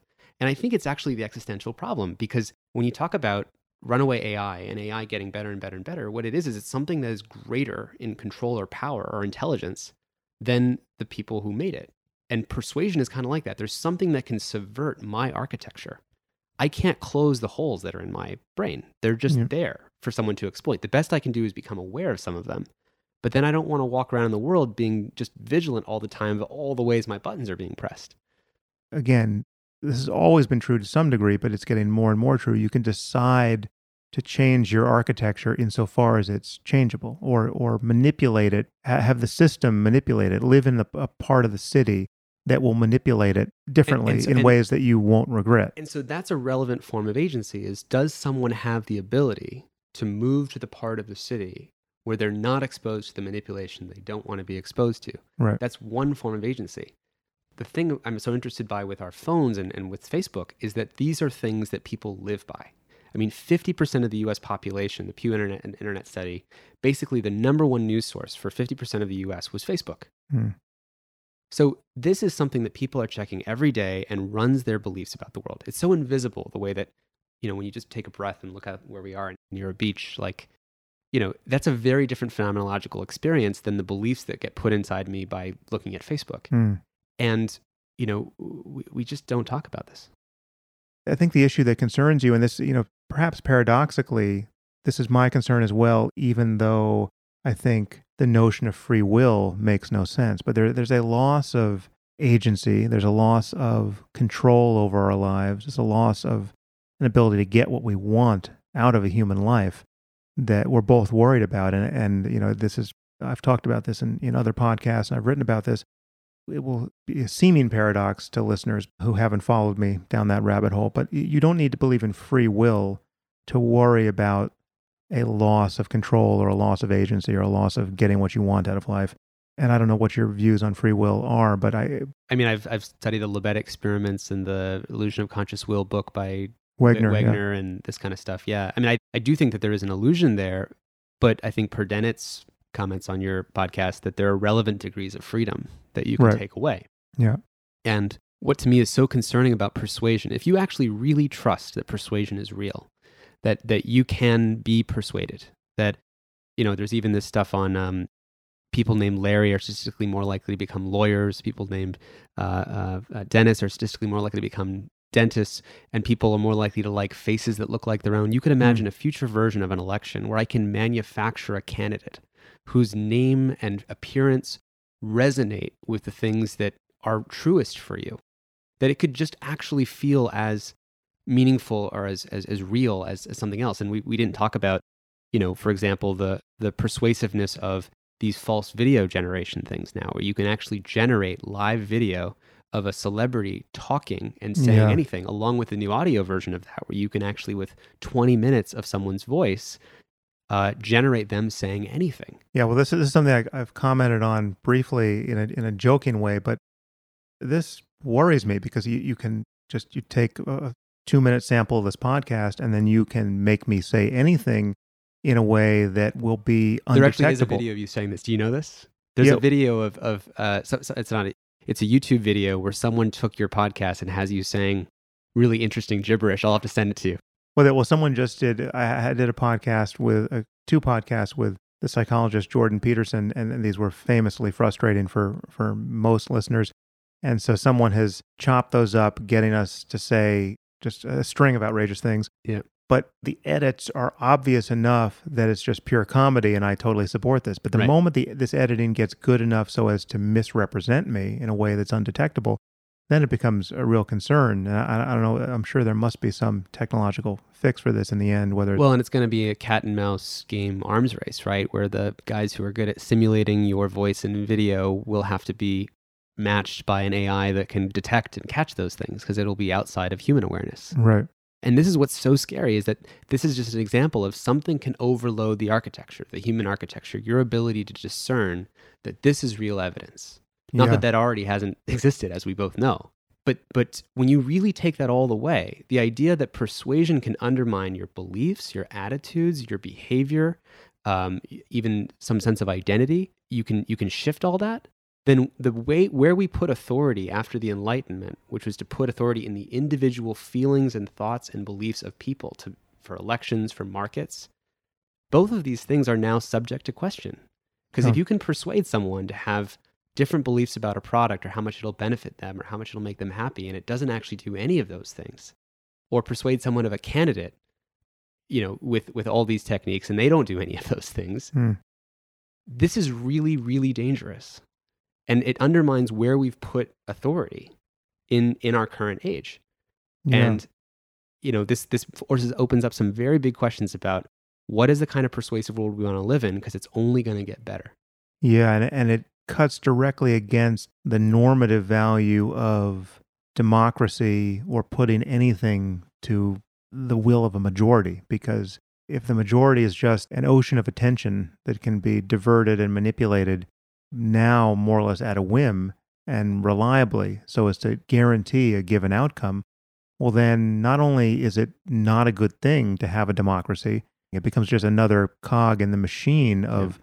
totalitarian control. Exactly. And wouldn't we want to know, given that this exists, wouldn't we want to sort of walk around every day with that understanding and now build the world and our institutions and our technology in service of that view of our nature?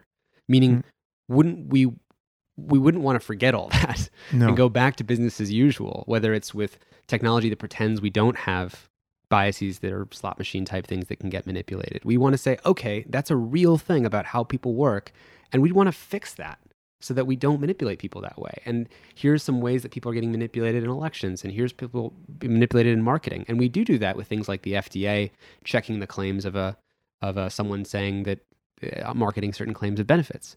Right. We, we actually say, oh, we want to check to make sure that's true. And, and essentially, we have when this race to the bottom arms race for persuasion, we, we're going to now need some other more nuanced, more philosophical set of checks on what kind of persuasion we want to live in the world and what one we don't. So much of this for me comes back to honesty and the consequences of lying. And I mean, what, what terrifies me about the current political environment is that not only is there no penalty for being caught lying, it becomes a almost a point of pride. It's like like you have enough power and a sufficient lack of concern by how you're perceived by your detractors that to be caught lying to the world, everyone knows I'm talking about Trump and his supporters here, but it's almost a singular example where his brand is not harmed by Yeah. him obviously lying to everyone Right. in a moment where he's believed by no one. It's not a successful lie. It's not a lie which was crafted so as to be believed even by the people who support him. Right. It's just this naked declaration of, I'm not bound by your norms of discourse. I am so successfully persuading, He's persuaded the epistemological architecture. that Yeah. People don't that that doesn't even exist or matter anymore. right? The fact falsity distinction doesn't matter to me or my supporters, and we're winning. That's the structure of the communication.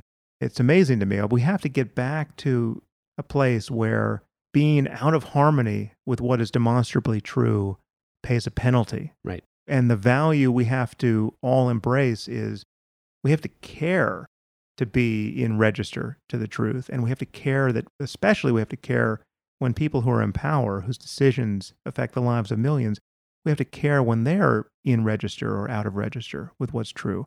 And we have to care if they care, right? Right. All of that has to be Right. of a piece. You know, there there was something I've been talking to a professor at Stanford about propaganda, and and actually we're we're, th- we're in the process of starting a group that would help define this sort of code of ethics for persuasion.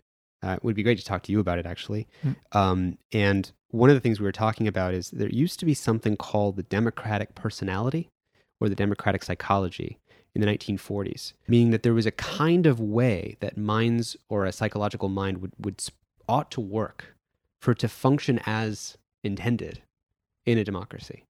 It would have to fulfill certain basic requirements. And I think this is something that you're really interested in. You know, openness to updating, to evidence, Yeah. Being able to dispassionately say, what would convince me otherwise? Right. Right. That's that's a move, a cognitive move that someone would have to be able to make yeah. It's to like it- participate it's, in democracy. it's basically like a, a Cirque du Soleil level move right. in the current Yeah. environment, but it's the most basic feature of human sanity. You would think to, so. to be able to say, how would the world have to be different so that I would believe differently Right. than I do? And then what's weird is that there's going to be, and there's this whole list of these kinds of moves that would be part of the democratic psychology. And there's also a kind of developmental angle to this too, where some dev- developmentally, some minds are going to be capable of Hmm. doing that move and others will not. For example, I mean, like if you ask a child before age four, before it has theory of mind, to do a thing that requires theory of mind, it can't do it. There's no way to explain it or convince it. They just can't do that. And there's going to be some moves like asking someone to simulate a thought experiment. Some people, I'm sure you've had Hmm. conversations with them, actually can't do that move. They get caught up in uh, the concrete details of what you've asked them. Right. Uh, that, that could never happen. Yeah. Unfortunately, I discovered that Noam Chomsky appears to be one of these people. but unlike many other things where people where people's deficits are obvious and they will acknowledge even the holder of the deficit will acknowledge the consequences of not being able to do certain things athletics is the perfect case where people not only have a fairly good estimation of their own athletic ability but they will recognize that they're nothing like the best in the world. I mean, you don't you don't have people walking around imagining that they're as good as anyone on earth at golf or tennis or basketball or anything, right? Unless they are pretty close to being as Unless good as anyone on earth. President Trump, but I don't know. Right. Yeah. Well, yeah, he has actually said some insane things even in that domain. But in intellectual and moral space, you tend to get confusion here where it's people assume that they are reliably doing what even the best of the experts are doing. And this is kind of related to the I, no one believes that they can be persuaded or the Dunning Kruger effect, Right. even some variation of that. Everyone more, what what is it, like 90% of people think they're better than average drivers, Yeah. which is impossible. Yeah. But and also know? this, this does I think the stat that reveals that this moves into a fairly high level of, of education at least is I think it is 95% of college professors think that they're above average professors. Right. I'm sure this is about 30 years old that It shows how universal this is. That's the thing about this. I mean, I've been calling it persuasion this whole time or the architecture, but it's really, it's just the universal ways that we'll, let's say, overestimate something Yeah. or that we would assume that we have the moral or cognitive moves that everybody else has. there's got to be some curriculum where you would not only expose these problems in yourself, but you could address them. Some part of the educational system Mhm. for everyone should be revealing these glitches in human psychology and addressing them in a way that improves people. I guess you, you will get to some interesting liminal case where some mismatch between your view of yourself and the true statistical view of you is actually beneficial to you so that, perhaps believing that you're a little better than you are Right. actually makes you a little better Right. in, in certain cases. Like you're persuading yourself in an ethical way because it leads to you reaching for the thing that you may not have yet. I, or I guess it's just there may be cases where too much information about yourself psychometrically in, in, in some way or another could be a bad thing. And certainly knowing that other people have this information about you could be a bad thing. You know, just pedagogically, people who know much more about education than I do would uh, need to vet this. But it, it just seems like you want to collapse that distance as much as is good for us the distance between private delusion Mhm. and Right. belief that's uncoupled to reality and reality itself. Right. That might be part of the sort of, we've been calling it the democratic psychology, but a reasonably functioning mind would not have such wide gaps between Yeah. what they believe to be true and what, what actually is. And they would care to, again, you have this, this master value of human flourishing, not for lack of a better word, Yeah. but you would care to collapse that distance to the degree that you lead a life worth living. And again, knowing that your estimation of what is good is one of these things that's constantly open for refinement and dialogue. Someone could come into this room right now and convince us, if we have these sorts of minds that we're advertising, that many of the things we value are not the things we should value. There are Right. better things to value. Right. And you know, I, I certainly believe that I'm open to argument on almost almost anything I value. That's a conversation I want to have. What we what worries me is that so much of our public life, certainly all of our politics, seems to be optimized for not allowing conversation to proceed in a direction of changing minds in, Right. in anything like a systematic way that produces good outcomes Right. that gets people to converge. People start with at some distance from the you know the same value, or the same even just the same fact space. I mean, just Yeah. climate change. You know, let's Right. talk about climate change and have a rewarding conversation, right? I mean, that, we can't even talk about Right. the value of facts or the value of expert opinion, and it's just completely destabilizing from a political point of view. And, and I think also linking it with the technology conversation, where are these kinds of conversations that we're talking about? The style of openness to evidence and discourse that leads to a converging of values and a negotiation of what actually matters for that value. Where is that happening? On, say, Twitter or Facebook or Mhm. whatever people are having conversations? Where is that not happening? Let's imagine that Facebook being I just go back to it so often. I know you- don't use it as Mhm. much, but that being the place where people are having these conversations would say, where could we help? Where, like, what are the place we could build a classifier that that notices when people are having these kinds of open, vulnerable, reconciliatory, values based conversations. Hmm. Dispassionate, like build a dispassionate uh, openness to truth identifier, and just find those key phrases when people do that move. You could imagine them making a tweak, and suddenly those things are everywhere you know that that actually is the thing that gets rewarded in the, the current thing just says wherever people are talking a lot to each other you could have a an additional button in addition to a like or a I don't even know what the buttons are on Facebook, but you could have something something that that indicated that your mind was changed by yeah i love that something, yeah you know, by a tweet, by the article that was linked, or by by right the comment. well this is the thing people miss is that there's this whole like like landscape of opportunities Yeah, meaning that's one example of so many the face that people mistake these these services as being static and fixed twitter's just twitter facebook's just facebook they're just tools right. How else could it be? How Yeah. else could it be? Yeah. There is a just insane set of positive possibilities. If that if the people that were at those companies had say hired a bunch of nonviolent communicators and philosophers and saying what are the what actually constitutes the conversations we want like Quora, you know, the website has a thanks button. So when someone uh, provides an answer you like, you say thanks. It's a different gesture than a like and a comment and a share. I mean, Mm. another gesture might be, you know, when you post something controversial, it could be organize a dinner to talk about it Right. You know, it could be right there, organize a dinner, a super lightweight thing, and people just add themselves right there underneath the story. And they can just, you're having dinner on Tuesday. You know, Mhm. and the question would become again, if we're steering people's ch- choices about their time, we don't just have to use the time now. We're, we can be scheduling all sorts of things in the immediate versus in the longer term. And all of these choice architectures are possible in digital media if the people making them ask the deepest question, which is what would be the time well spent for this set of people talking about this thing? Hmm. Right? I mean, it, it is just astonishing how different it could be yeah. if we were thinking differently. Well, I think I think there are two parts to engineering that change. One is to expose how it is and why it's that way to make us less comfortable with the status quo. And and, and you got it at that earlier on when you were talking about if you put the frame around this, this is your day on outrage, right? You know, this is this yeah, is the, the, outrage, tab. outrage tab. Yeah. yeah. That reveals that people are are selecting for a variable that they weren't maybe had never considered and, and maybe maybe it took some years for even the engineers to realize that clicks meant outrage rather than something else right, Des- Right. rather than desire satisfied right? Right.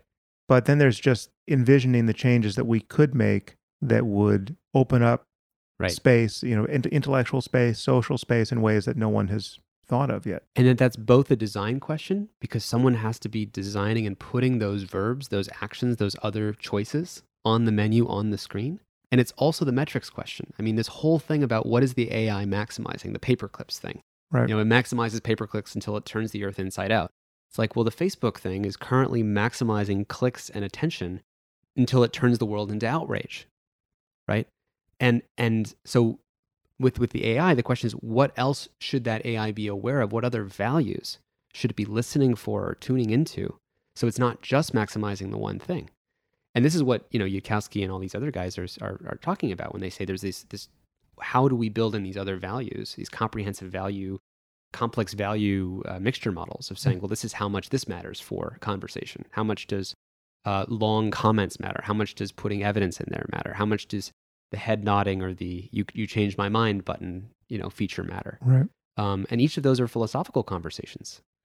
Um, and I do want to say that, you know, one of the structural problems right now is that if you view this attention economy as this city that these three or four companies basically built, um, the, that city isn't, um, we don't have public representation in that city.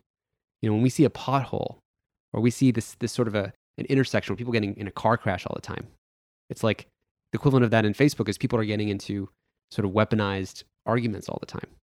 And we don't have a way of saying, that's not even acknowledged to be a car crash. It's not That's even acknowledged just, to be a car crash. that's just more action. well, that's yeah, just, oh, more we're a neutral platform. Yes. People will do what they do. Yeah. It's no, that's not true. It's that the size of the text box matters, whether the three actions being like, comment, or share versus something else versus organize the dinner conversation, that one click button to get together. Yeah. I mean, there, There's also even confusion over what it means to like something or to forward something. I mean, people have forwarded or liked things that they actually hated right. just because they, that's the way you spread this thing you hate that you want everyone to see. well, that's actually literally what outrage is, right? You share it and then comment and say, "I can't." But can you believe what Yeah. they said? Right? I mean, that's that's what that's why that outrage thing is so powerful.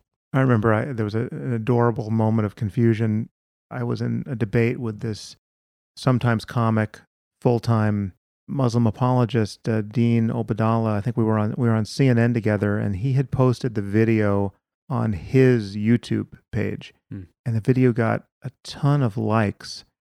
And he thought because it was getting so he actually said this on I think this is on Twitter because we the, the aftermath of this was somewhat bloody, and he thought that the the number of likes he was getting suggested that people thought he had won the debate, right? I mean, because we had, had disagreed, you know, viciously. Yep. And as far as I could tell, 99% of people who saw that video thought he had not acquitted himself well, but he actually he defended himself on the basis of how many likes he was getting. It was Right. just this Well, and this and people can be confused in all sorts of ways around this because you know a lot of a lot of teenagers think that the number of likes that they get on a post is representative of how valuable they are. In fact, I don't know if you know this, but they people actually like delete their post. Um, people will post a photo on Instagram if it doesn't get enough likes, they'll actually take it down because they feel like their self worth is is threatened. That's how seriously these things have mediated people's values. Just like we talked about consumerism, their values became my values. Their representation system of the number of likes that I got became the way that I value myself. I've Yeah. been infected. I am a robot. They've just drilled a hole in the back and they have got me. I now value myself based on that. And and hmm. and this is why people like to your point, I think need to see first that this is a deliberate in deliberate service of maximizing attention and engagement. It's not all built to help us. Well, let's change it. Let's do it. It's, we're working Yeah. on it. No doubt there'll be more to talk about in the future because I'm barely using social media apparently, and uh, I have spent about 15 minutes in virtual reality. So um, you'll come back on the podcast when when everything is much more matrix like than it is at present. Look forward to it. Hopefully, At this it's pace, uh, that'll be in about six months. Yeah. Yeah. Cool. Well, thank you, Tristan. Thanks for having me. Before we go, um, how can people find out more about you? Are you more on Twitter? Are you more uh, where? Where Um, you? yeah, I'm on Twitter uh, at Tristan Harris. Yeah. Is there any irony in pointing people to your Twitter page, given what we've just said? There is, Yeah. I feel always uncomfortable about how much I use these products. But the thing is, again, th- there's incredible benefit to them as well. It's just a matter of can we align their design to be more aligned with uh, all these things that we care about. But Yeah. yeah, Tristan Harris. Well, to be continued. Thanks, Sam. If you find this podcast valuable, there are many ways you can support it. You can review it on iTunes or Stitcher or wherever you happen to listen to it. You can share it on social media with your friends. You can blog about it or discuss it on your own podcast. Or you can support it directly. And you can do this by subscribing through my website at samharris.org. And there you'll find subscriber only content, which includes my Ask Me Anything episodes. You also get access to advance tickets to my live events as well as streaming video of some of these events. And you also get to hear the bonus questions from many of these interviews. All of these things and more you'll find on my website at samharris.org. Thank you for your support of the show. It's listeners like you that make all of this possible.